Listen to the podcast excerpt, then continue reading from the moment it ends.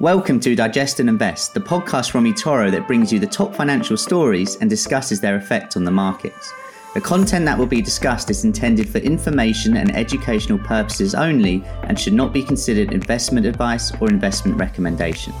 Make sure you understand the risks involved in trading before committing any capital and never risk more than you are prepared to lose. Past performance is not an indication of future results. And now on to the podcast. Hello, everyone. Welcome back to another episode of the Digest and Invest podcast brought to you by eToro. Uh, as usual, I'm joined by the main man, Josh Gilbert, based out in Sydney, Australia, and I am Sam North, the trading school lead here in the UK. But first of all, before we get into it, Josh, how are you? Yeah, I'm good, Sam. Yeah, always good to be here. Um, getting myself uh, all ready for, for the Ashes to kick off here in Australia in the next couple of weeks. I'm excited. The teams were announced yesterday, so um, I've actually got front row tickets for one of the tests in Sydney in the Barmy Army. So I'm going to do the English proud. I'm going to go in a nice fancy dress, make sure I get myself on Sky Sports. So for anybody watching or listening, watch Sky Sports, watch the Ashes. It's going to be on the on the Saturday test uh, you might see Josh Gilbert in the front row in uh, in fancy dress. I'll update the listeners close to the time of the fancy dress. But yeah, yeah, absolutely. Well, maybe the listeners decide what you wear. Uh, although yes. that can be quite dangerous, really. Um, but uh, yeah, I'm, that, that's amazing. I'm so jealous. Um, it's not it's not, not not the Boxing Day one, is it? No, it's going to be. So, is that Melbourne? Is that right? Melbourne, yeah, yeah. So they do it at the MCG. It's like hundred thousand capacity. Yeah. So yeah, it's going to be in the new year. So we we got till January. So if anyone wants to send any suggestions, yeah. then feel free because we're still deciding right now. So fantastic! I'm so jealous. Um, on the on the podcast this week, um, we've we well for our wonderful listeners, I thought we could go for a few things. Uh, and as we approach the, the back end of the year and Christmas, we can discuss a Santa rally and what exactly that is. Uh, also, inflation in the US came at what like a 30 year high, so we can we can sort of go through that and discuss what it means for for markets, and then a, a little crypto update as well as they, had a, a, quite an interesting day yesterday. How does that sound? Yep, sounds good. The good old Santa rally, um, and I'm sure a lot of people will want to know what's going on in the crypto world. Little, just having a look today, uh, this morning, fifty nine thousand six hundred and fifty. So we under 60,000 today to, to start obviously the the UK and US session so be interesting so. Yeah I mean by the end of the podcast it could be it could be 62,000 or it could be 50 it could. 55. we'll keep an eye on it. The, the, the, constant update. We'll see where we get to by the end. Yeah. But before we get into the Santa rally uh, I've got a question for you and because mm. I was going through my Instagram and there was a load of Christmas trees appearing. Um, in your opinion is it acceptable to have your Christmas tree up, or when is it acceptable? I should say. This is a big question, um, and I hate to admit it. Mine's already up. Uh, it's up. Uh, look, I'm not happy about it. I can't lie. I actually was able to put it off by a couple of days. Um, but we're away for Christmas this year, and uh, and the other half wanted it up, which I can understand. Wanted to make the most of Christmas, but still feels very premature to me. I'm not sure I'm a fan, but I'm gonna get into the Christmas spirit, try and enjoy it while it's up. What are you saying? How when's acceptable? First of December. First of December for me. Yeah. First of December. But listen, I love Christmas. I think it's a great season. Um, but first of birth of December for me. Uh, and a fake Christmas tree, not a real one. But uh, that's uh, yeah, that's, mine's a fakey. I can't, yeah, I can't claim a real one. I'm in Australia anyway, so it's probably even harder to come across over here. yeah, true. True. Okay. Santa Rally then. What is it? Is there method to the madness? Are we in a in for a push higher into into the back end of the year? What are we thinking? So there is a bit of method to the madness, yeah. So in in short, the Santa Rally is a it's a nice sustained rise in the value of shares during December, uh, very similar to uh, you know the other old old age acronyms that we have: sell in May, go away, etc. Um, the, the, you know, it discovered in the early 70s for, you know, a nice little bit of background by an analyst called Yale Hirsch. Uh, he noticed the frequency of shares rising over this period. So it usually comes from an increase when we have this holiday spending, um, optimism over the Christmas season. You know, we just mentioned it there. We all love Christmas, and it's the old, you know, it's Christmas. You know, treat yourself. Um, and, and, I think that tends to play out a fair bit. Um, but it's mainly we're seeing investors position for the year ahead. In the US, a big one is we've got the sort of the tax considerations to take into account. Um, here in, in Oz, it's April to April, but in, in the US, it's January to December, you know, tax season. So there's a bit of adjustment there. Uh, they've obviously got to take that into account. And obviously, we start to see companies beginning to outline their sort of year ahead views as well. You know, JP and the big name banks will sort of come through and, and give their targets for the year ahead.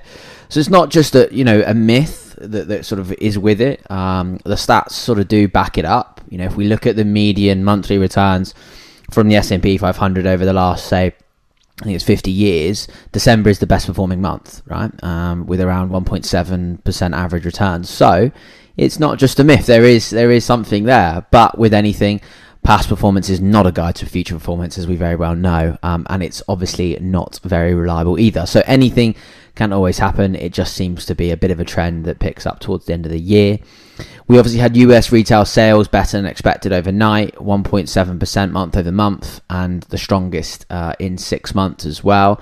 So it's a good start to obviously this sort of Q4 holiday spending season, and again helps support that sort of Santa rally theory. Really, um, we know consumers right now have sort of excess savings after obviously a long time of savings, limited travel, limited spending due to the pandemic and the uncertainty that comes with it.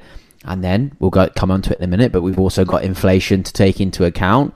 Uh, and when we do tend to see inflation, uh, consumers tend to, to actually spend rather than holding on to capital because let's say if we go and buy a TV today, you know, consumers are worried that next year that TV could cost, you know, 10 times or, you know, 10% more. So that, that sort of aspect also plays out.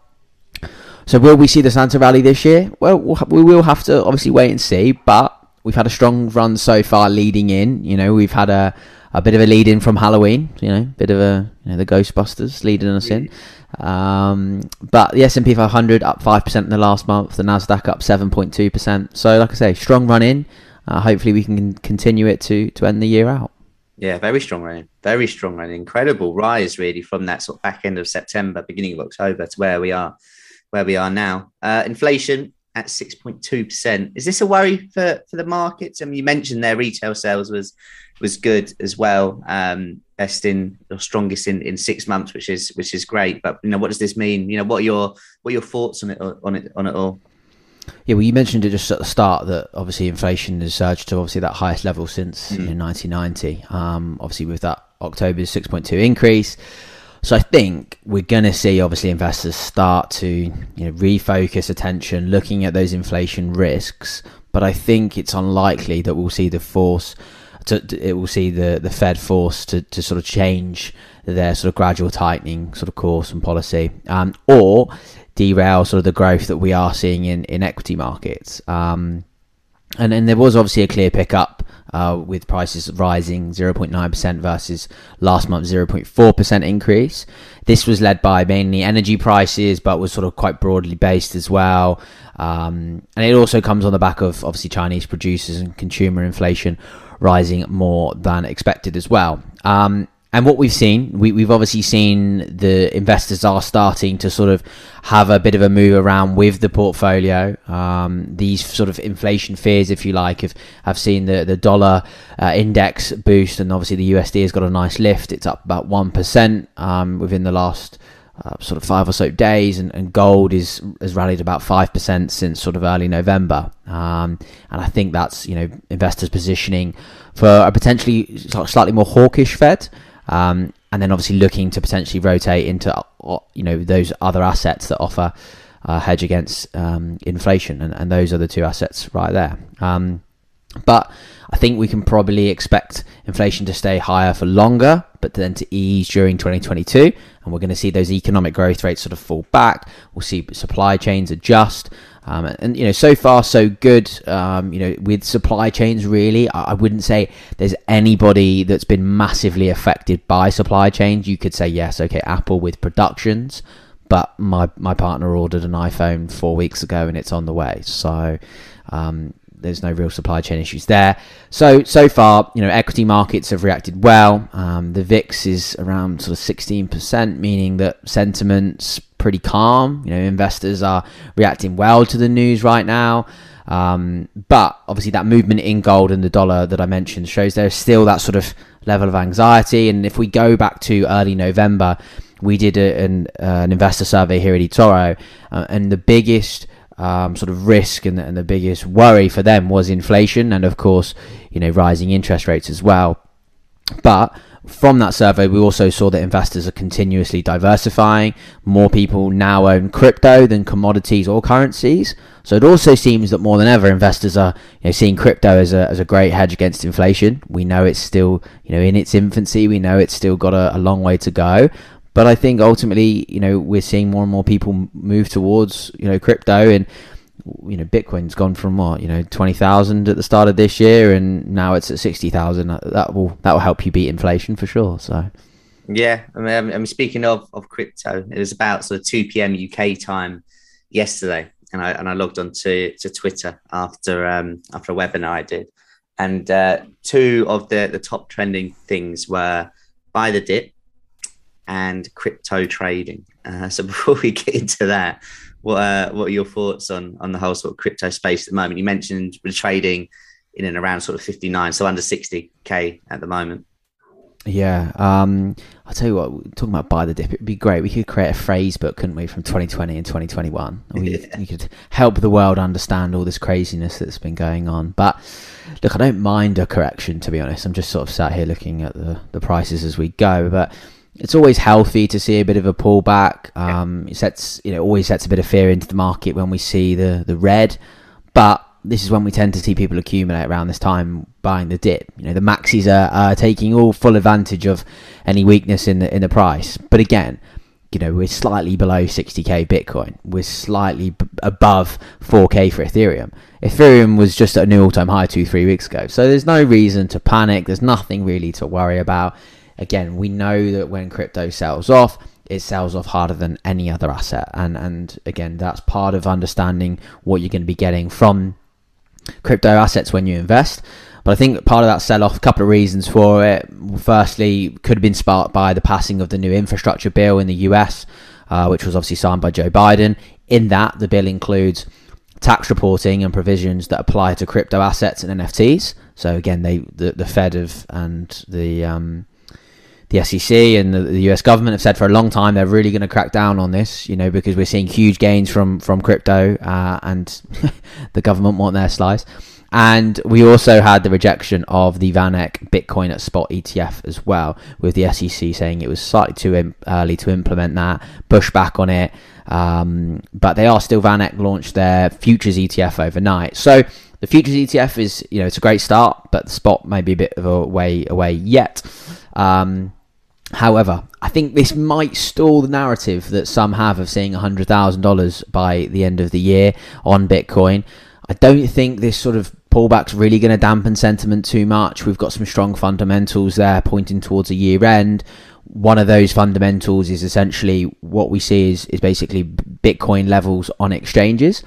So it's a really great um, option to, to use. So you can use something like Glassnode or CryptoQuant to, to sort of check this data. And what it tells you is is that it's basically the, the, the old age of supply and demand, right? So when we see Bitcoin uh, the, the level on exchange is dropping, that means that more Bitcoin is being purchased and it's being kept offline in cold storage wallets.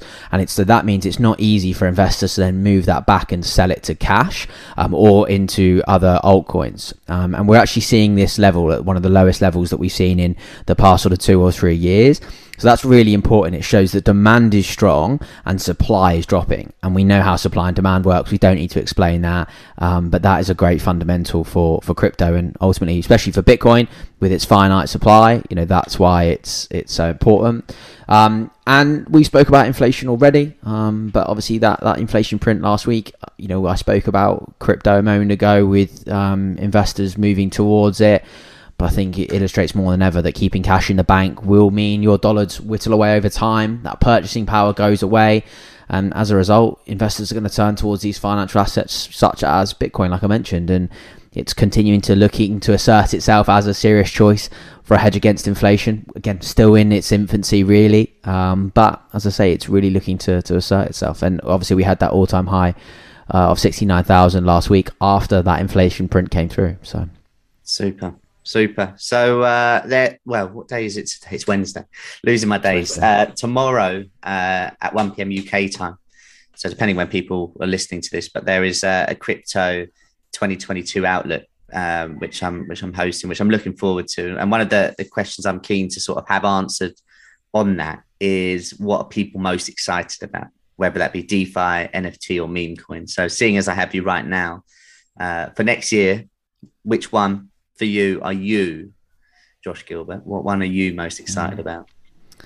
So for me, it's going to be a bit of a mix between NFTs and assets that are involved with content creation, metaverse, gaming, YouTube. I think this is going to be huge. Um, I really do. Um, I just spoke to you, Sam, before we started the podcast, and I have just bought an NFT today. Um, tell, well, tell, our, tell our, our, our listeners what NFT it was, right? So it and was for those was, that are watching on YouTube, you can actually show them right now if you want. To. Okay, yeah, we'll do that. Yeah, so it's actually a Koala Intelligence Agency ETF, uh, not an ETF. What I said ETF NFT. Yeah. Um, and here is the.